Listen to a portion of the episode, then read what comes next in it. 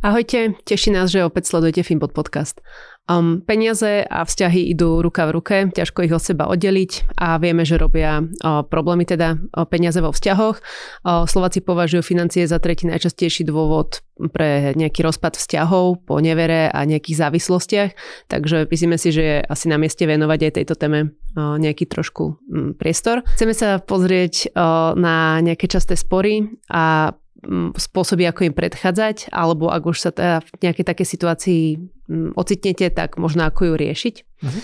Ty si na túto tému vlastne písala aj článok relatívne nedávno, môžeme, môžeme ho nalinkovať. Hej. A aké sú, aké sú teda, že to, čo si vlastne študovala túto tému, že aké sú také bežné príčiny vlastne týchto možno finančných rozporov akože v domácnostiach alebo pri pároch, že čo môžeme robiť, alebo že aké sú príčiny a že ako im môžeme nejako predchádzať alebo zamedziť vôbec vzniku?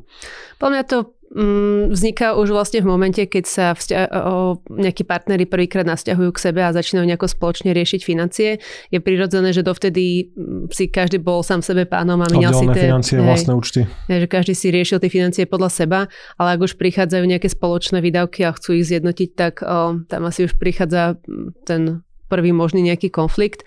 A potom tam je to asi ešte asi prirodzené držať si tie financie oddelenie, hlavne na nejakom úvode vzťahu, ale ak by to už prešlo do nejakého buď vážneho vzťahu alebo manželstva, tak vlastne tam to je potom také otázne, že o, ako si tie financie nastaviť a podľa mňa to ani nie je také dôležité, že či sa rozhodnú páry, že pol na pol to budú mm, prispievať na nejaké tie spoločné výdavky, alebo že jeden pokrie napríklad bývanie, druhý strávu alebo akokoľvek.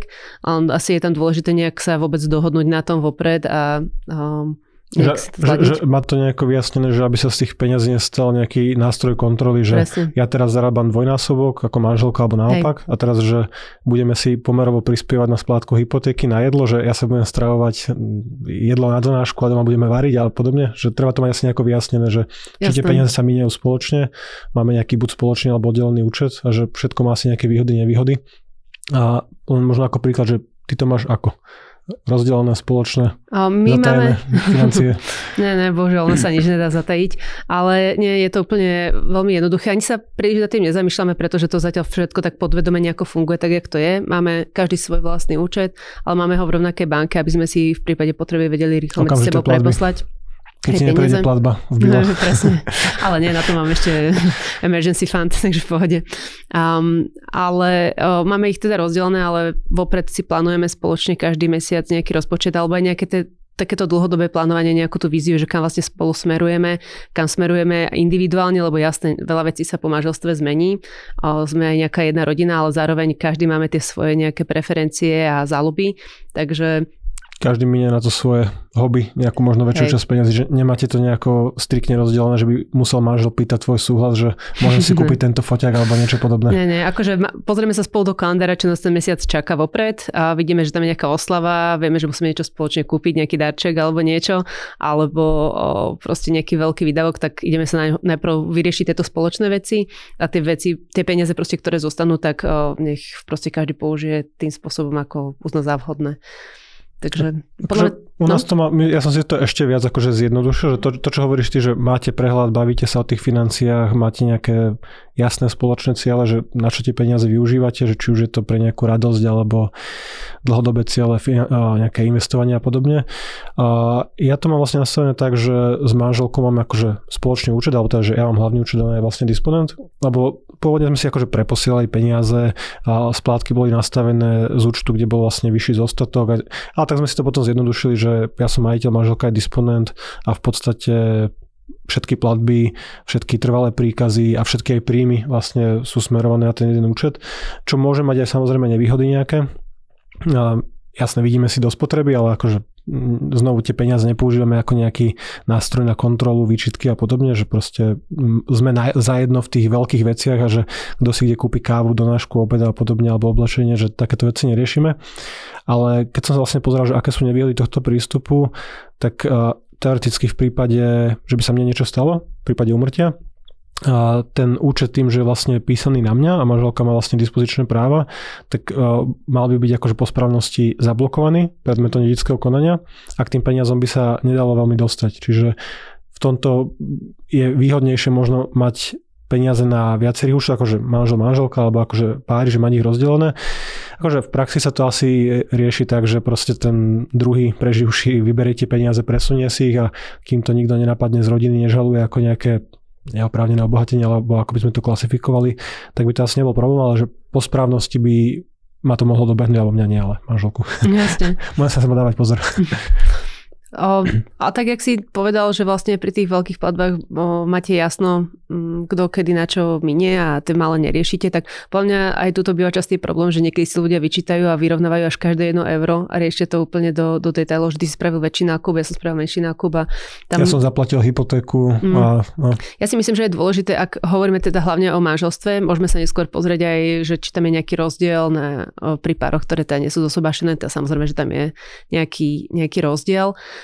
um, tak vlastne ja by som pozerala na tie príjmy obidvoch, že akože to je proste spoločný príjem rodiny a nepozerala by som už na tie príjmy ako oddelené. Samozrejme, po mňa stále platí, že každý z tých, um, proste každý z páru by mal sa snažiť zvyšovať o, svoj potenciál na trhu práce a zvyšovať ten príjem a proste asi, asi je to prirodzene v nás, že takto by sme ma, chceli fungovať. Ale potom už keď sú tie peniaze spojené dokopy, ja osobne, o, asi je to aj z toho dôvodu, že máme relatívne vyrovnané tie mzdy, nemáme taký dôvod, ale mm, pozrieme na, na, ten, na ten príjem ako celok. A vlastne keď jeden potrebuje s niečím pomôcť nejakým väčším výdavkom, či už je to aj na nejaký súkromný účel typu, ja neviem, napríklad muž rozmýšľa nad rozbehnutím vlastného podnikania, chcel kúpiť, spraviť nejaký jednorazový väčší nákup, ale je problém, ja som mu poslal peniaze, zaplatil a naopak. Čiže pozrieme už na to potom ako celok. Neviem, ako to máte vy. Akože podobne. Ja si skôr, keď tak vnímam, akože možno ľudí nejako z okolia alebo ľudí, čo tak akože poznám sprostredkovanie cez známych kamarátov a podobne, tak väčšinou také väčšie problémy evidujem skôr presne, že keď tie financie sú nevyrovnané a oddelené, že bude veľký rozdiel v príjmoch a výdavkoch jednej druhej strany, alebo keď majú vlastne tie oddelené účty, a nehospodária s tými peniazmi spoločne, že tam väčšinou vznikajú nejaké trenice, že ak som povedal, že ten môj prístup tiež môže mať nejaké nevýhody, nehovorím, že to je jediný správny.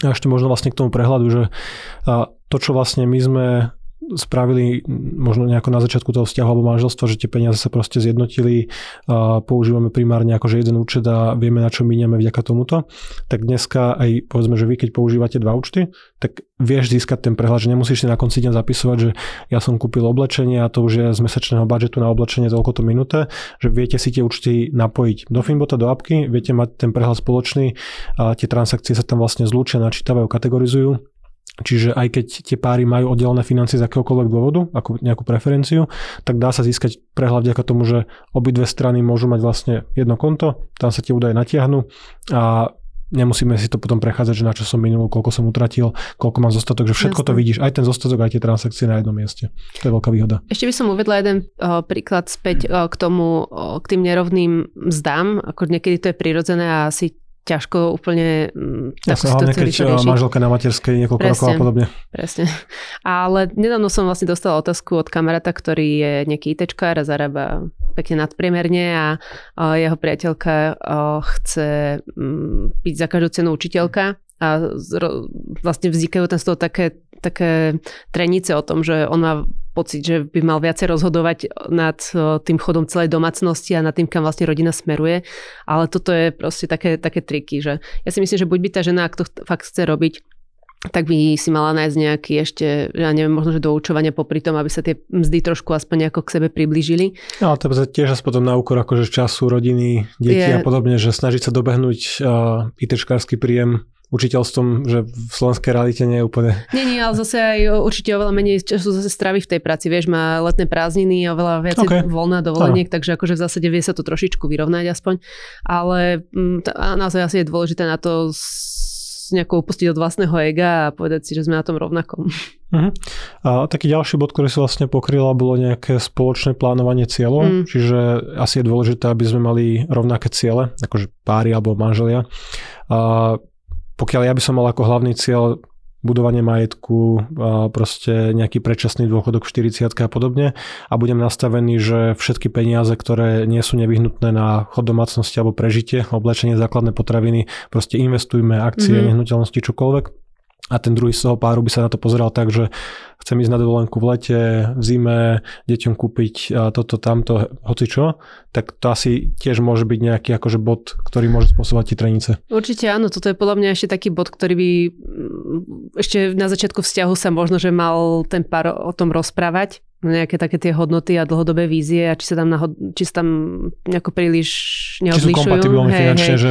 Rozprávajú sa o tom, či chcú mať deti, možno kde chcú žiť, ale tie peniaze sú fakt dôležité a, a, a tá vízia. Rie, rieši sa pomaly predtým viera, Áno. lokalita, kde budeme Áno. žiť, ako budeme žiť, ale že vynechať financie z toho, že či s niekým sme kompatibilní, mm-hmm. že by mohlo byť asi chyba, ktorá neskôr môže dobehnúť, pokiaľ by hej to spôsobovalo akože dennodenné problémy. Ale nie je to podľa mňa stále akože neriešiteľné, o, teda nemám nejako vlastnej skúsenosti, len čo som tak o, opočúvala niekde inde, tak v zásade keď si naozaj spravili nejakú spoločnú víziu, že kde sa tá vízia zhodla, o, predstavili si, o, že proste naozaj radšej prídu skôr možno na ten predčasný dôchodok a získajú viac spoločného času a potom chodia viac na tie dovolenky alebo naopak. O, alebo jednoducho niekedy aj tie knihy, samo štúdium vie veľa zmeniť. Myšlienky, však aj nás zmenil. Napríklad tá kniha Die with Zero, mm-hmm tej sme boli obidvaja silní privržencami Tá orientácia Fire. na stále budovanie majetku, raz hodnoty a že na úkor možno nejakej kvality života. Hej. Hej. A, ale v podstate o, nezmenilo to ani jeden môj pohľad, že stále chcem dosiahnuť prečas, predčasnú slobodu, ale už nepozerám na to, že kde všade ušetriť, ale rozmýšľam iným spôsobom. Na, o, tá kniha mi otvorila oči, že vlastne pozri sa na ten príjem, nepozeraj na tie výdavky. Takže v zásade môže tam byť riešenie, o, len teda opäť treba o tom otvorene roz, rozmýšľať, hovoriť, snívať, plánovať a ja si myslím, že aj toto sa dá. páči, čo si povedala, že treba tú myšlienku aj nejako vedieť akože interne dobre predať. Mm-hmm. Že pokiaľ by som ja doma hovoril o tom, že akciové trhy dlhodobo Áno. zarábajú 9 až 10% a každé euro, ktoré dneska odložím pri 8% o 30 rokov má hodnotu 10 eur, a manželka na mňa pozrie, že ideme do Chorvátska, alebo nie, že, že to nie je dobrý, to, že to nie je dobrý spôsob asi plánovania, že a treba to proste primerane a, a rozumne komunikovať, že presne máme nejaké knihy, proste tiež meníme tie myšlienky, že tiež e, nezasadzujeme sa o to, že naša cesta je jediná správna, všetci musíme šetriť každé euro. A treba si vedieť nejako aj užívať, ale treba to dobre predať, presne ako si povedala, že vďaka tomu, že teraz budeme viacej šetriť alebo nebudeme míňať možno to, toľko ako ľudia okolo nás, tak nemusíme pracovať do 65 ako naši rodičia alebo ešte dlhšie. V prípade PNK alebo straty práce budeme zabezpečení a vieme si v kľude bez stresu nájsť nejaký ďalší zdroj príjmu, nemusím zobrať prvú prácu. Keď sa niečo stane deťom, vieme sa o ne lepšie postarať, lepšia liečba, možno zahraničí a podobne, že to finančné zabezpečenie, že my sa možno na to pozeráme ako nejaký ultimátny cieľ, nejaká finančná sloboda, ale že tam po ceste vlastne k tomu ultimátnemu cieľu je tak strašne veľa benefitov toho, že máš vybudovaný nejaký majetok, že nežiješ od výplaty k výplate, že už to samo o sebe je odmena, že nejako zodpovedne ako, že míňaš tie peniaze aj myslím, že to budovanie majetku nemá byť cieľ, to má byť prostriedok, a. ako si splníš tie svoje sny. Hej? A, a vlastne tie sny treba si najprv nastaviť a potom je ľahšie byť presvedčený o tom, že prečo to robíme a, a prečo to nebudeme, šetríme. Nebudeme doma rozprávať o tom, že vybudujeme takýto majetok a budeme brať mesačnú rentu a sedieť, sedieť doma a nič nerobiť, ale že keď sa na to pozrieme tak, že budeme mať presne viacej času cestovať ešte vo mm-hmm. veku, kedy máme na to zdravie a energiu a, a nemusíme proste tráviť 50, 60 60 proste v práci a naháňať príjmy a splácať nejaké veľké dlhy, tak akože to bude stráviteľnejšie. Mm-hmm. Aj ten veľký cieľ, ktorý môže byť vzdialený 10, 15, 20, 25 rokov. Hej. Ďalší taký bod si mala zaujímavo pomenovanie ako finančná nevera. Tak to... čo, je to, čo je to finančná nevera? Ako sa im môžeme vyhnúť? Alebo je to dobré, je to zlé? No, stretávam sa s tým prekvapivo relatívne často. O, ľudia proste skrývajú svoje nákupy, lebo sa za ne buď hábia, nechcú to priznať, ale opäť to vychádza z toho predošlého, že napríklad o, ten pár mal o, príliš veľký rozdiel v príjmoch mhm. a preto vlastne zatajovali o, nejaké svoje nákupy a jednoducho podľa mňa stále je dôležité o tomto komunikovať, že áno, sme rodina, sme, sme pár a máme spoločné výdavky, ale stále sme aj tie individuálne osoby, ktoré majú svoje potreby a záľuby ktoré si chcú naplniť a je to dobré mať to zakomponované v tom rozpočte alebo myslieť na tieto výdavky a nie je potreba to takto skrývať. Ale v horšom prípade sú to aj dlhy, či som sa tiež už teda stretla, že proste... Jeden z páru si zoberie dlhy a hej, hej, tom. A zistia to vlastne až pri rozvode, že ten druhý musí splácať kreditky toho vlastne... A, že typicky tie dlhy nejdú na kúpu garáže alebo investičnej nehnuteľnosti, väčšinou to končí spotrebáky, mm-hmm. spotreba, automaty, gambling alebo nejaké podobné. kde, kde už je na to nadviazané asi viacero potom negatívnych alebo nepríjemných diskusí. Hey, akože môže byť odpovedou, nemusí byť odpovedou ten spoločný účet, ako máte vy, ale v zásade tam už ide o naštrbenú dôveru asi niekde inde a uh-huh. tak, takéto niečo to nemusí vyriešiť. to je len prejav nejakého Áno. možno nejakého iného väčšieho problému. Hej, presne tak. financie. Uh-huh. A, a potom si myslím, že ďalším problémom môže byť napríklad taký finančný stres z toho, že mm, ľudia si toho na, na seba nahodia až príliš veľa. Že buď o, sa príliš zadlžia, zoberú si o, nehnuteľnosť možno... Alebo proste na zadlžia, na, že, že, že príliš veľké možno fixné výdavky, rozmýšľaš, či na konci mesiaca budeš mať na tie zaplatenie krúžkov pre deti. Presne. O, že držať vlastne celkovo tie osobné financie nejako na úzde a aby si sa nemusel vlastne mesačne 10-20 krát logovať do internet bankingu a pozerať sa, že 15. mi odíde splátka hypotéky, 14. tam mám málo peňazí, teraz presuniem si zo šetriaceho účtu, Hej. že nechceš byť asi v tom kolečku, a kedy o tých financiách musíš rozmýšľať každý deň. A hlavne chodiť do práce s tým, že vlastne aj tak nemáš peniaze, chodíš do práce, možno ktoré ťa už časom prestane baviť. Ale, musíš tam, tam chodiť, ale musíš tam chodiť, lebo máš mm. nastavený životný štýl na takej úrovni, že nemôžeš ani zobrať uh, nejakú zaujímavejšiu, lepšiu pre teba lepšiu akože možno uh, príležitosť, mm-hmm. lebo mhm. si proste naviazaná na to, že tvoje príjmy sú jednak jednej, že 100% príjmu vlastne miniaš a pokiaľ by si poklesla člen 100 eur, tak to akože nevieš preto nájsť priestor, že to môže akože určite spôsobiť nejaký nadmerný stres. O tomto som sa ešte bavila s jednými o, známymi, ktorí vlastne tiež mali presne že rozdielne predstavy o tom, ako minia tie peniaze a jeden chcel žiť úplne na hrane a druhý tak o, vlastne videl tú víziu toho, že to tak nemusí byť vždy a o, keď by sa trošku uskromnili, tak vlastne, že by mohli žiť oveľa spokojnejší život. Tak som napríklad odpol, odporúčal ten dokumentárny film Fire, pretože oni nie sú moc zastanca, zastancami peniazy a nejaké zložité literatúry o... o... na Netflix Playing with Fire. Hej, Playing with Fire okay. to bol, hej, hej. Um, kde vlastne práve ten muž sa snažil dostávať ženu na, na tú jednu loď a v zásade, keď si to spolu pozreli, bol také príjemné, však celkom odľahčená, odľahčená verzia tej cesty k Fire, tak vlastne mm. tiež sa trošku začali na tým inak zamýšľať a môže aj takéto niečo jednoduché pomôcť. Možno ešte aj k tomu stresu, že za mňa taký optimálny, ideálny stav, nehovorím, že tam úplne som, aby bol vlastne tak nastavený, že nemusíš nad financiami rozmýšľať počas mesiaca veľmi. Že vieš, alebo teda, že máš istotu, že tvoje dlhy a záväzky budú uhradené a chod domácnosti nie je závislý od toho, či dostaneš nejakú variabilku akože v práci, nejaké kvartálne odmeny a podobne. Čiže uh, investovanie, šetrenie znovu automatizované, nastavené automaticky vie, že po vyplate ti odídu nejaké peniaze, ktoré slúžia na budúce zabezpečenie, na dôchodok, na finančnú rezervu alebo pokrytie vlastne akýchkoľvek iných cieľov. Aby si nemusela vždy špekulovať, že dobre, prišla mi výplata a teraz si budem na papierik písať, že okay, toľko to je hypotéka, toľko to musím zaplatiť, toľko to mám dlhy, že snažiť sa to postupne dostať do toho momentu, že je to automatizované, že pokiaľ by som nad nimi nemusel rozmýšľať, akože aj tak by som otváral tie investičné účty, kontroloval stav, nastavenie portfólia, pozeral sa na to, že či mi prišlo nájomné, či mi odišli splátky a podobne. Ale myslím si, že väčšina domácností bola spokojná, keby to mali nastavené na autopilota. Mm-hmm. Čiže preto, či už používaš tú apku Finbot, kde vlastne zistíš koľko ti vlastne chodia všetky tie príjmy, zistíš, kam míňaš, nemusíš si robiť sama tie koláčové grafy, na čo si koľko minula, alebo či nemáš nejaké veľké výkyvy počas roka v tej spotrebe.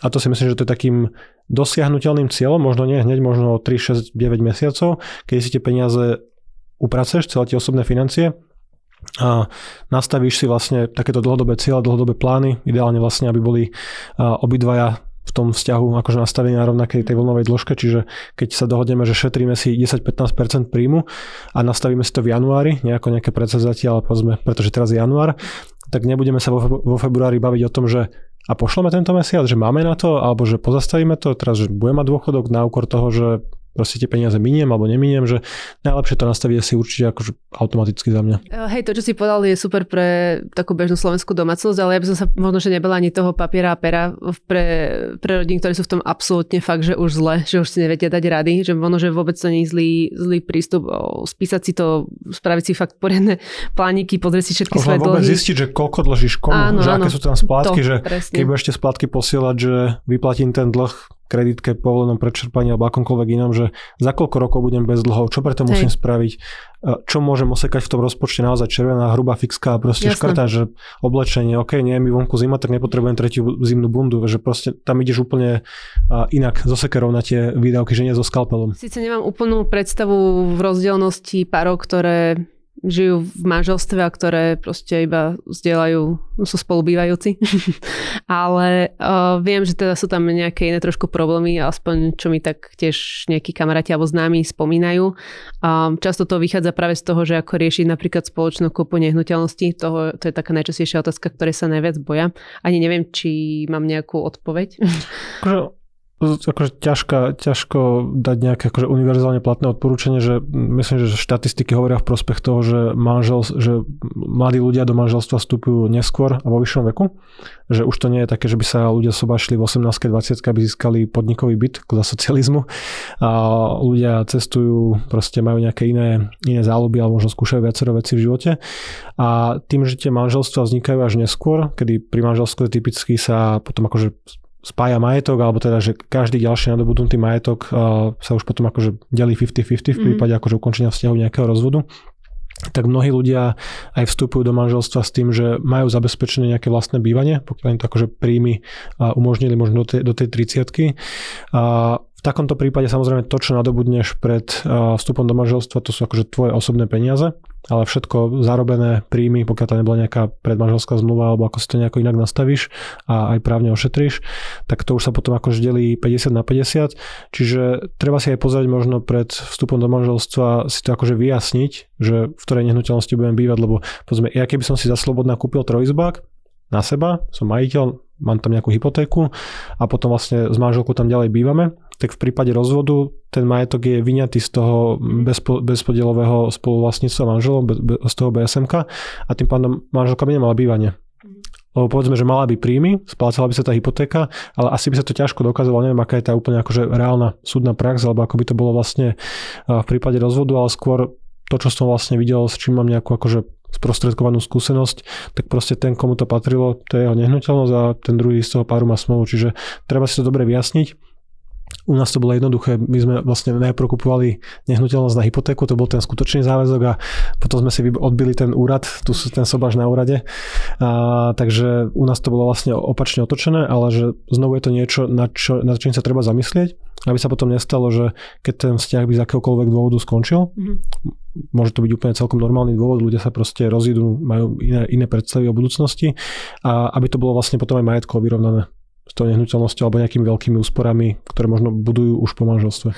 Aby sme úplne nenadávali iba na manželstva, tak vlastne zase, zase som našla nejaké štatistiky o tom, že páry, ktoré žijú mimo manželstva, častejšie majú pocit o neistoty a takej nedôvery z dlhodobého hľadiska, takže nie je to úplne, že... Tak je to menšie stabilné, že stojí to na jednej nohe, že ten, ten príjem toho páru nemusí byť rovnaký, ale aspoň môžeš počítať s dvoma príjmami, že nie, keď tebe sa niečo stane, tak nemáš z čoho zaplatiť svoje záväzky alebo z čoho žiť. Dobre, takže nemáme aj nejakú jednoznačnú odpoveď alebo záver, ale dúfame, že sa vám takéto situácie budú vyhýbať také tie negatívne a určite sú tam za tým aj veľa, veľa takých pozitívnych, že rýchlejšie spoločne vybudujete nejaký majetok a hlavne si ho spoločne môžete užiť, takže veríme, že to tak bude. Ak ste sa stretli s nejakými inými problémami. Alebo nesúhlasíte. Alebo nesúhlasíte, samozrejme, to vždycky najviac zaujíma, keď nesúhlasíte. Tak nám dajte vedieť v komentároch. Budeme sa hádať. A ak si myslíte, že je takéto video pre niekoho užitočné, tak ho pokojne zozdielajte a budeme sa zase tešiť na ďalší diel podcastu. Ahojte. Ahojte.